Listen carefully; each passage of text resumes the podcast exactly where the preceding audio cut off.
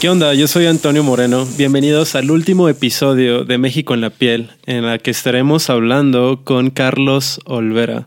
Carlos Olvera es un tatuador multidisciplinario. Él es originario de Monterrey, se considera nómada de cierta forma porque va de un lugar a otro y siempre haciendo lo que le gusta, que es hacer música, tatuaje, pintura, performance. ¿Qué más, Carlos? ¿Cómo estás? Bien, y hacer sufrir a la gente. ¿Te, la gusta, ¿Te gusta que les duelan los tatuajes? Pues no es que me guste que me duele, sino que ya entendí que hay cierto nivel en el que tienes que clavar la aguja y si no duele no queda bien. Se te va a caer la tinta. Entonces, órale, eso está... tiene que doler lo necesario para que yo deje el tatuaje como hasta que te cool, mueras. O sea, creo que ningún tatuador lo había dicho. Pues creo que es que lo preguntan todo el tiempo, ¿no? Casi siempre la gente cuando se va a tatuar, por lo general cuando es su primer tatuaje, se me va a doler. Y pues yo siempre, respu- mi respuesta es siempre que lo necesario, porque pues tengo que hacer lo que tengo que hacer. Sí, justo esto como que me despierta mucho interés en la pregunta de qué significa para ti poder plasmar ese imaginario, esa um, ideología de tu tatuaje en el tatuaje mismo. ¿Qué significa poder realmente causar ese dolor, poder tatuar, poder tener esas consideraciones con otra persona? Pues a mí me encanta, la verdad, tener la idea, bueno, pensar que la gente se va a morir con mis diseños, porque pues, es lo único que te vas a llevar al, al crematorio, al panteón, a donde quieras, los tatuajes, ni los tenis. Sí, entonces, claro. A mí me hace muy feliz saber que la gente se va a morir con lo que les hice. Me hace pensar en G. G. Allen. También. Pero prefiero no pensar tanto en él cuando tatúo, pero, pero pues vaya, es mi, después de todo este tiempo haciéndolo, la verdad es que creo que es la conclusión que me hace más feliz pensar que pues, no se lo van a poder quitar nunca. O al menos se lo pueden blastodear ahí, pero sí. No se puede, pues ya, lo hecho, hecho está. Vegan Caníbal. ¿Qué, ah, ¿qué de hecho dijiste Carlos Olvera, Caníbal? Casi nadie sabe que me llamo Carlos Olvera, solo la gente, tal vez de Monterrey o así, pero... Okay.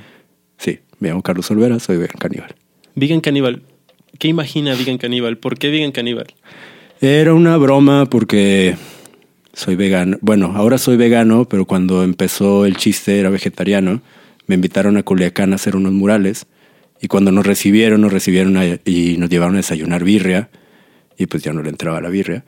Y todos se enteraron que no comía carne. Pero cuando me llegaron al, al lugar y me... dejaron ahí solo con una ma- pared. Cuando regresaron y vieron lo que estaba pintando, fue como, güey, no mames, tú eres el que no comías carne. Y pues pintaba puras cosas como gore y así. Entonces fue como un poco chiste la, pues, la contrariedad. Y me gustó, lo usé primero para el proyecto de música.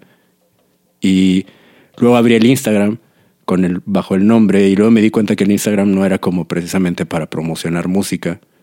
Y ya estaba tatuando, entonces fue como, bueno, pues lo voy a dejar para el tatuaje. Y lo dejé más para el tatuaje y hasta la fecha es donde más pues subo mi trabajo como tatuador. Estamos hablando prácticamente del génesis de las cosas que ahora te definen. Uh-huh. Vegan Caníbal, a través de una comida y un chiste, pero también dices que en ese momento hacías eh, pintura gore. Sí, bueno, o sea, todo lo que siempre me ha interesado es estética como gore, como... pues cosas así, pues medio oscuro, medio como... De, en ese tiempo estaba muy claro como con el cine de terror. Ok. Entonces creo que influía mucho la estética en la imagen de mi trabajo. Pues hay sangre, y hay sangre en el tatuaje.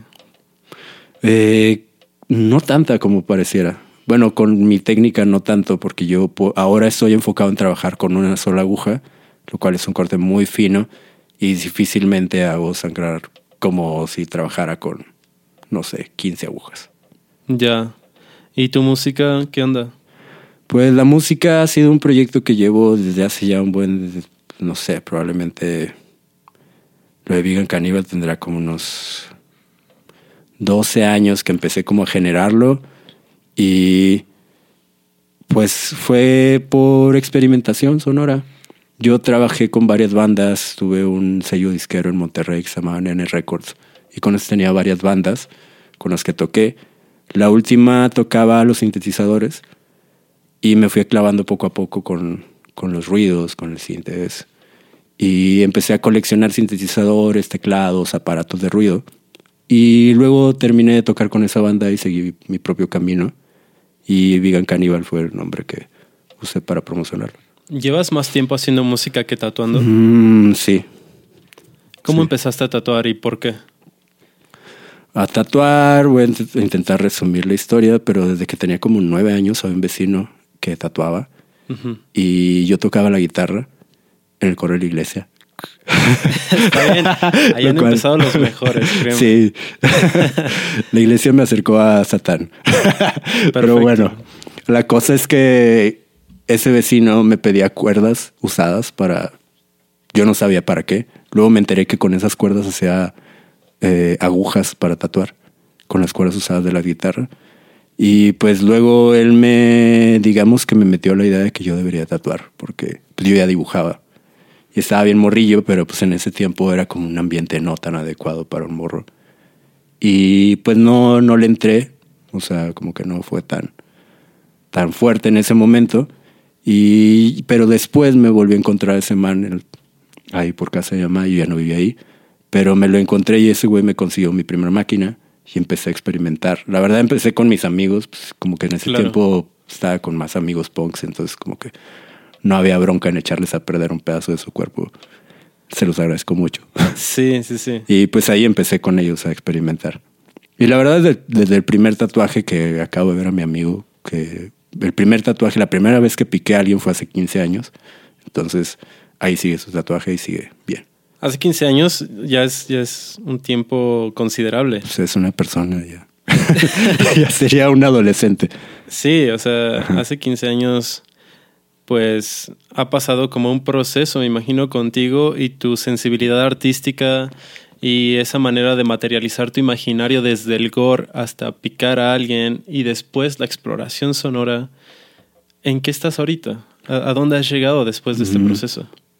Pues mira, ahora estoy muy enfocado, como te digo, en trabajar con líneas muy finas y en trabajar con mis diseños. La cuestión sonora tatuaje es un proyecto que tengo como un poco aparte con Juan Pablo Villegas. Es como el proyecto más fuerte que tengo ahora de estar trabajando... audio con tatuaje, conectamos la máquina con micrófonos de contacto y por ahí vamos pasando el audio. Todo el proyecto es como una especie de ritual. ¿Tiene algún nombre el proyecto? Mm, no lo hemos uh, bautizado como tal. Bien. Pero le, le hemos estado llamando ritual porque es como un ritual entre dolor, ruido y pues también Juan Pablo tiene como sus propias um, concepciones sobre el acto, lo cual... es como muy suyo, pero yo lo comparto. Al ¿Podrías hacer placer. Como una breve narración de qué fue lo último que pasó en uno de esos rituales? Como tú sacas la máquina, conectas uh-huh. las cosas, como, no sé, un breve recuento de qué es lo que pasa en uno de esos rituales. Bueno, l- l- hemos hecho creo que tres sesiones y lo que hacemos es que han sido al público, o sea, abiertas al público. O sea, son una... performance también. Sí, sí, sí. Es un performance que está, digamos que el registro queda principalmente en la espalda de Juan Pablo. Okay. Y yo estoy tatuándole en vivo, sin ningún boceto, sin ninguna idea previa. De hecho, no sabemos cómo va a terminar su espalda. La primera vez fue un poco como trazar líneas y explorar el ruido que hacía la máquina. La primera conectamos un micrófono que medía más el, la, el campo electromagnético que el audio. Entonces por ahí va pasando, Juan Pablo manipula todo el audio mientras va recitando ahí varias frases que tiene y vamos, bueno, yo más bien voy como ejecutando, digamos como el tempo de la máquina y él va manipulando todo lo que va saliendo del micrófono en vivo, más con sus aparatos que él tiene sintes que ha creado él y él también va como incluyendo audios en el...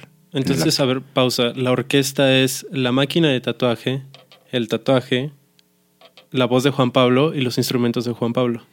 Eh, y Juan Pablo mismo como, como caja sonora probablemente. Sí, caja sonora. Porque también a él le, le, le hemos conectado micrófonos en la espalda y también su, eh, los usamos como, al, digamos, como una especie de percusión. Sí, ¿y qué es lo que um, conceptualmente tú puedes lograr materializar en ese acto de algo que ya venías pensando? Pues ha estado evolucionando un poco, porque te digo, la primera fue como líneas y como trazar un poco el dibujo, y la segunda y tercera sesión nos hemos enfocado más en el audio, en cómo suena. Entonces cambiamos de micrófonos para tener un poco más de potencia, y la, es, o sea, ahorita el tatuaje realmente que lleva en la espalda no tiene ninguna forma, porque pues es, en la segunda y tercera sesión nos enfocamos más en cómo salía el sonido que en lo que estaba yo tatuando. Entonces, pues eh, digamos que usé su espalda como un lienzo para trazar como audio. Podría ser casi una especie de, no sé, como, pues es que no podría ser como una línea para seguir, porque pues, quedó como un desorden. Visualmente no es nada, pero sonoramente tuvo mucho impacto. Acorde a tu pensamiento y a tu visión del tatuaje, ¿qué representa esta nueva forma de marcar la piel y de expresar la cultura del tatuaje? ¿Por qué se está tatuando hoy en día? ¿Qué significa? ¿Qué representa? Uh, pues mira, yo voy a resumir o voy a hablar por mi trabajo. Claro, tu visión. Porque pues para mí ahora, justo con los diseños que estoy trabajando y como estoy trabajando el tatuaje, para, yo, a mí me gusta llamarle, llamarle a mi trabajo ornamental. Porque tiene una, digamos que tiene una conexión con el tribal. Pero sí, a mí no me gusta para nada ya llamarle tribal, porque pues tribal es de tribu. Ya no hay tribus. Y ya no tenemos que justificar que tiene un significado, porque creo bueno, que... Y si las hay, no estamos nosotros en contacto. Pues al menos aquí no. Sí. Me refiero a este contexto. O sea, yo no he tatuado a nadie que pertenezca a una tribu hasta ahora. Entonces, pues creo que ahora el tatuaje es un... Yo lo llamo ornamental, porque para mí... El tatuaje es algo que simplemente te hace ver más chido o más cool, como le quieras llamar. Sí. Y ya no tienes que justificar, como en los noventa, que antes era como ese trip del tatuaje tribal, porque pertenecemos a esto, porque queremos honrar a los ancestros. A nadie le importa ya eso. Entonces, la gente se quiere ver más chido. ¿Qué le importa ahora a la tatuada gente en el tatuaje? Pues verse más chido. Verse cool. Y nosotros somos los que hacemos eso, los tatuadores. Hacemos que la gente se vea más chida, punto. Y tenemos que estar conscientes de eso, es lo que hacemos, porque no hacemos, o sea... Si hacemos otras cosas, ¿no? Por ejemplo, este proyecto con Juan Pablo y otras cosas, pero visualmente eso es lo que hacemos. Por eso ha tenido tanto éxito en los últimos diez años el tatuaje y tanta aceptación, porque desde mi parecer la gente se ve más chida tatuada. Si estamos hablando de algo chido, de algo cool, ¿también estamos hablando de moda? Claro, claro, totalmente. Por eso ha evolucionado y ha cambiado y, y los conceptos ahora son diferentes. Por eso digo, el tribal era una cosa, creo que hace... Todavía hasta hace unos años se le llamaba, llamaba neotribal, porque era como nu tribal, pero sí. Pues ahora a mí me gusta llamarlo ornamental por verlo como una cuestión un poco más uh, simple. O sea, simplemente es eso, como decorarte una parte del cuerpo y hacerla ver mejor. ¿Y cómo te sientes al respecto de que está bien que exista una moda y que se vaya acorde a las tendencias de este tiempo? Sin embargo, en otro fenómeno como, como lo es la ropa, la música, lo dejas de escuchar y ya cambias a la siguiente moda. La ropa te la quitas y ya cambias a la siguiente tendencia. Pero ¿tú qué piensas de que un tatuaje se queda para siempre a pesar de que haya partido desde una moda o desde un cool? No, te haces otro encima. O sea... Lo manchas, lo plastoboreas. Sí. No es nada es para siempre, ni los tatuajes.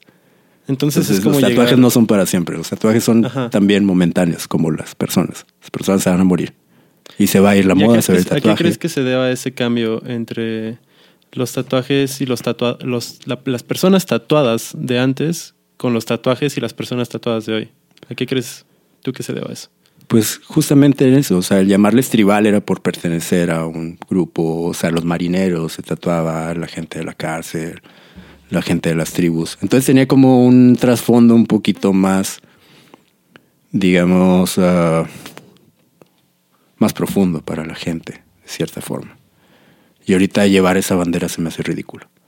O sea, mírame a mí, o sea, tampoco es como que te voy a explicar el significado de cada tatuaje. Yo, yo ya más bien, por ejemplo, desde mi perspectiva, lo que hago es coleccionar tatuajes. ¿Cuál es tu tatuaje favorito? Mm, ¿El que tienes? Uf, no sé, porque la verdad es que me gustan todos y me gusta la composición que se ha llevado hasta ahora, pero sí hay piezas que me gustan mucho. Por ejemplo, uno que tengo acá, que es de Diabla de Agua, me encanta. En tu costilla izquierda. Ajá, que es una pieza, creo que la más trabajada, digamos, porque pues, fueron como doce horas. Esta que me hizo Leslie ahora, que llegó a conectar como todo este... Es como una calavera con el... No, más bien esto. Ah. O sea, ahora ya te digo como un poco más... Me gustan más abstractos, un poquito más...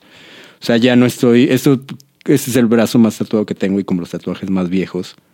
Y ahora como que ya no me encanta tanto la idea de tener como, como dibujitos, ¿no? Uh-huh. O sea, me gusta más como esto, como piezas que sean grandes, que, que se complementen. Ajá. Claro. Y bueno, volviendo a, a el sinsentido de ahora que podría tener el tatuaje moderno en la piel de una nueva persona tatuada que está introduciendo tendencias en su piel y otras cosas. ¿Qué importancia tiene el internet para el tatuaje hoy? Uh, si muchísima. Es que la tiene. Pues muchísima, como en todo. O sea, es uh-huh. información y viaja a la velocidad del internet. Entonces, no tienes como... No hay límites. O sea, puedes estar viendo lo que está tatuando una persona en el otro lado del mundo en vivo. Y eso te va a hacer reflexionar y te va a hacer probablemente cambiar tu manera de pensar el tatuaje si solamente habías pensado en el tatuaje en México y solamente habías conocido tatuadores mexicanos. Y respecto al trabajo de un tatuador en torno a ya el oficio, ayuda, ayuda demasiado. Como ¿has conseguido trabajo por ahí? Pues yo vivo de eso prácticamente. ¿Trabajas en algún estudio? Tengo mi propio estudio. Me gusta uh-huh. trabajar solo, entonces trabajo privado. Privado. He pasado por varios estudios. Creo que el estudio donde más he disfrutado de la convivencia es Los Diablos de aquí de México. Pues es como un estudio muy abierto. ¿Quiénes son los Diablos? He pasado por otros, pues principalmente Doctor H, Diablo Mayor, eh, Santa Baby, pues es una bandota. Yeah. Entonces de aquí es como de allá. También he estado con, uh, con Claustro trabajando, que también he disfrutado estar allá, pero yo desde siempre he trabajado independiente. Entonces tanto yo como creo que mi clientela se siente más a gusto cuando trabajamos en un espacio más privado. Entonces... prefiero hacerlo así. Pero pues también como soy bien vago, ando en todos lados, entonces a veces no tengo claro. estudio donde caigo a un lugar, caigo a otro, a veces tatúo en una sala, a veces tatúo en una cocina, entonces no tiene una relevancia. Y me encanta todo lo que estamos hablando porque son temas eh, modernos, no les podría llamar quizá de vanguardia porque no está establecido como una, va- una vanguardia lo que está pasando ahorita, ¿o sí? Mm. Como el tatuaje sonoro. Pues sí, sí, sí, o sea, okay. Los proyectos de tatuaje, digo, no está nuevo, ya tiene eso, como te, yo te comentaba, la primera vez que estuve como investigando eso, la, la referencia que tenía era Cerbadio, con quien llegué a trabajar, entonces fue una buena referencia, primero conocer su trabajo y haber investigado un poco sobre estas como mancuernos de tatuaje, performance, audio, y después haber trabajado con él fue una buena experiencia, y después haber trabajado ya como con mis propios proyectos de audio y tatuaje, pues también crece. O sea, crece uno como tatuador, como artista, como, como exponente también. Porque pues también sí. Eso le llega a más gente y esa más gente va a hacer pensar y va a hacer nuevas cosas. Yo soy, la verdad es que siempre estoy como atento a ver qué más está haciendo la gente, sobre todo gente más joven que yo, que ya tiene como eso. Más ideas. Eso era lo que quería llegar. No hemos descubierto tu edad. ¿Cuál es tu edad? Tengo cuarenta años. cuarenta años. Y estás... Uh... participando en, en lo más actual que se está haciendo en el tatuaje. ¿Podrías considerarlo así? Pues digamos que estoy activo. Sí. Y lo hago y procuro aportar con ideas y con trabajo. ¿Qué pasa ahora con los flashes, con tus flashes? ¿De dónde surgen? ¿Cómo los imaginas? Bueno, yo ahora casi no trabajo con flashes. Lo que hago son dibujos por los cuales se puede basar la gente con mi trabajo, porque yo trabajo directamente sobre el cuerpo. Pues esa es una parte importante también de mi trabajo. Ok, ese es un aporte, podría ser. Ajá. Uh-huh. Yo trabajo con, le llamo freehand o dibujo directo, y lo que hago es dibujar directamente patrones que voy a seguir y sobre eso tatúo. No me gusta la idea de mostrar los flashes porque se me hace un poco entre anticuado y, e impersonal, porque luego la gente los ve y dice, ah, yo quiero este, y se lo vuelve a hacer, y se lo vuelve a hacer, o lo baja de Pinterest y se lo vuelve a hacer. Entonces, para mí la concepción es más personal. Por eso trabajo directamente sobre el cuerpo. O sea, pueden ser patrones. Irrepetible. Sí, porque es sobre el cuerpo directo. O sea, puede tener un, la misma estética, algunos patrones diferentes. De hecho, hay personas que me han dicho, ah, yo quiero ese diseño. Y ya lo he hecho. Entonces lo que les digo es, pues, te lo hago para ti. O sea, les dibujo basándome en esa idea que les, que les gustó de mi diseño, les hago uno propio en el cuerpo. Entonces por eso me gusta dibujar directamente sobre el cuerpo, sí. No tener una libreta de flashes. Lo que tengo es como ejemplos, ¿no? Porque la gente tiene que ver algo para saber qué se va a llevar. Claro. Entonces, por medio de los ejemplos ya tienen una idea de que se... Porque pues también dentro de mi dibujo hay, hay variaciones. Entonces hay gente que me, me dice, ay, me gusta con cadenas. Ah, no, a mí me gusta que esté chorreando todo. No, a mí me gusta solo líneas así. Entonces, esos dibujos les sirven como una dirección para saber qué van a querer de mí. En capítulos anteriores hemos hablado sobre quiénes son los clientes y quiénes son las personas que se tatuaban al inicio. Y empezamos con carceleros, con gente de la calle, ¿sabes? Con gente ya muy adulta. Pero ahora que estamos terminando y estamos como cerrando esta serie en la que hemos eh, recorrido el camino del tatuaje desde los ochentas, noventas, dos mil, y ahorita seguimos contigo como en el dos mil veintitrés. ¿Qué está pasando ahorita? ¿Quiénes o quiénes son las personas que se tatúan hoy contigo? ¿Y qué es lo que comparten en común? No son iguales, lo sé, pero ¿qué es lo que comparten en común esas personas que se tatúan contigo? Mm, es difícil definirlo, y más porque te digo que últimamente he estado viajando mucho, entonces como enfrascar a la gente de, ah, este tipo de gente se tatúa, o este no, es un poco difícil. Yo creo que pues, es gente que está abierta casi a cualquier cosa y les gusta... Y les llama la atención lo que tengo y por ahí. O sea, creo que es más cuestión de gusto de ellos a yo enfrascarlos en cómo sean. Y eso siempre se los agradezco. Más bien que yo... ¿No comparten edad? No, pues por lo general es gente como entre veinte, treinta. Creo que ese es el rango. cuarenta, poco, pero... Gente sin hijos. Pues creo que podría decir que mucha gente como freelance, pero ahorita es un concepto un poquito ya muy ambiguo después de la pandemia. Casi todos somos freelance. Claro, sí. Entonces, pues no, no creo ni me gustaría realmente definir. Más bien quisiera que todo el mundo lo aceptara y lo viera como es. ¿Tú perteneces a algún equipo de tatuadores? Ahorita mencionaste el estudio de Los Diablos. No sé si sea un equipo. ¿Tú perteneces sí. como a un crew? No. ¿A ninguno? No, siempre he estado independiente y... He tenido muchos amigos, tengo muchos amigos con los cuales trabajo y respeto, pero ajá. No me considero parte de nadie, de ningún crew, de ningún grupo. ¿Y qué es lo que sigue? O sea, después de estas sesiones de ritual con Juan Pablo, después de esta eh, multidisciplinaridad que tienes de la música y el tatuaje... ¿Qué es lo que esperas en estos próximos años de Vegan Caníbal? Seguir haciéndolo. No espero más que seguir haciéndolo y espero haciéndolo mejor. O sea, continúas con la música, continúas con el ritual. Sí, ¿No, no te has tengo imaginado como un plan nada, ahora? ¿No? Pues es que es difícil imaginar un plan con mi ritmo de vida, pero seguir haciéndolo lo más lejos que pueda, creo. Y a la más gente que le llegue. O sea, porque hasta ahora creo que tengo un poco, justo en este punto, creo que tengo un poco definido lo que quiero hacer y cómo lo estoy haciendo. Y por ahora me gustaría mantenerme en eso y solamente mejorar. Sí. Creo que tatuando siempre aprendes, mejoras. La música también. Y a mí me parece muy novedoso tu método y todo lo que has llevado como haciendo en estos años. Sin embargo, no quiero utilizarte de profeta. Pero sí me gustaría saber si tienes alguna idea imaginaria de qué es el siguiente nivel que podría alcanzar una máquina de tatuajes o tinta sobre piel. Uf, la otra vez hablaba con alguien que en técnica es como cansado de estar llenando la tinta. O sea, sería bueno tener como un contenedor de tinta que ya no pierdas el tiempo de estar cargando tu aguja de tinta. Eso técnicamente, pero pues mira, ha avanzado bastante. O sea... Sí.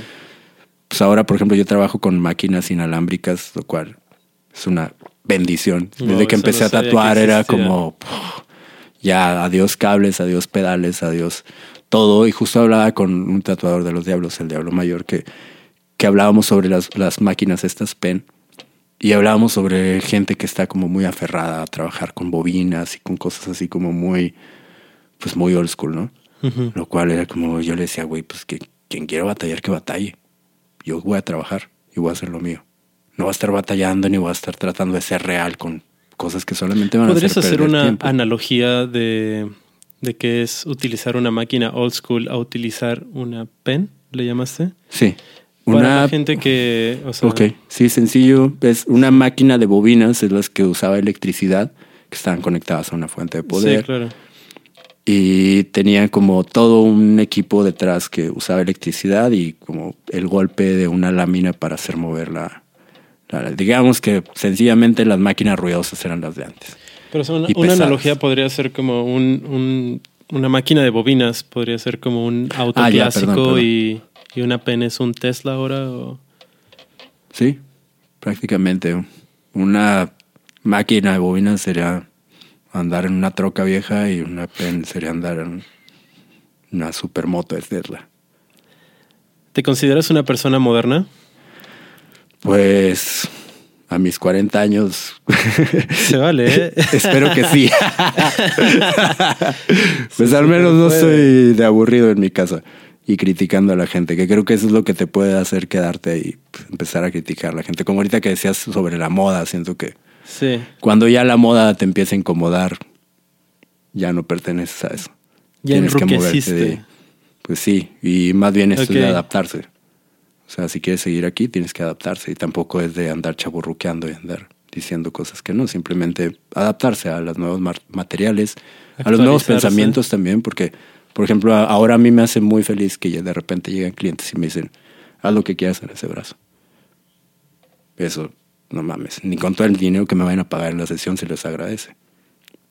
Que, sí. Que espero que me paguen mucho más. Pero no lo rechazo, pero, o sea, es algo, ¿sabes? Creo que para mí es un poco la esencia de por qué empecé a tatuar. Siempre quise eso, que la gente llegara y me dijera, haz lo que quieras. Y justo ahora, en este momento en el que estoy técnicamente y estéticamente, quiero aprovecharlo. Antes hacía otras cosas por las cuales creo que no, me, no hubiera aprovechado esas oportunidades como las aprovecho ahora. Para el tatuaje, ¿cómo definirías esta época, estos años, esta post-pandemia? Pues de cambio y de, mucho, de mucha evolución. Y eh, pues esperar nuevas ideas. Yo estoy esperando que nuevo hace la gente joven. Sin chavorruquear. Pues también se vale, nomás te vas a ver un poquito ridículo.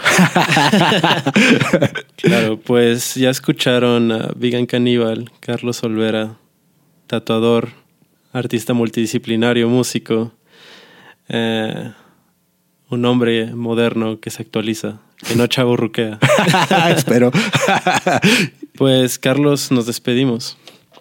Muchas gracias.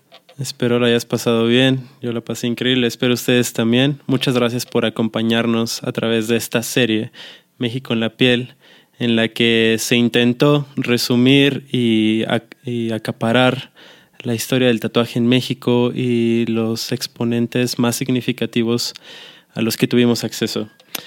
Yo fui Antonio Moreno y les agradezco mucho su tiempo, sus oídos y su presencia. Escúchenos en todas las plataformas de podcast y para más contenido y B-sides de las historias, síganos en las redes sociales. Nos vemos.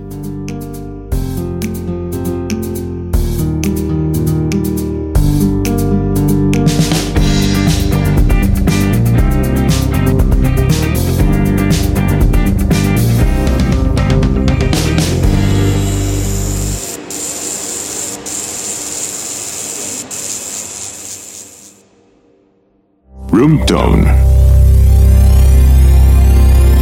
Eres lo que escuchas.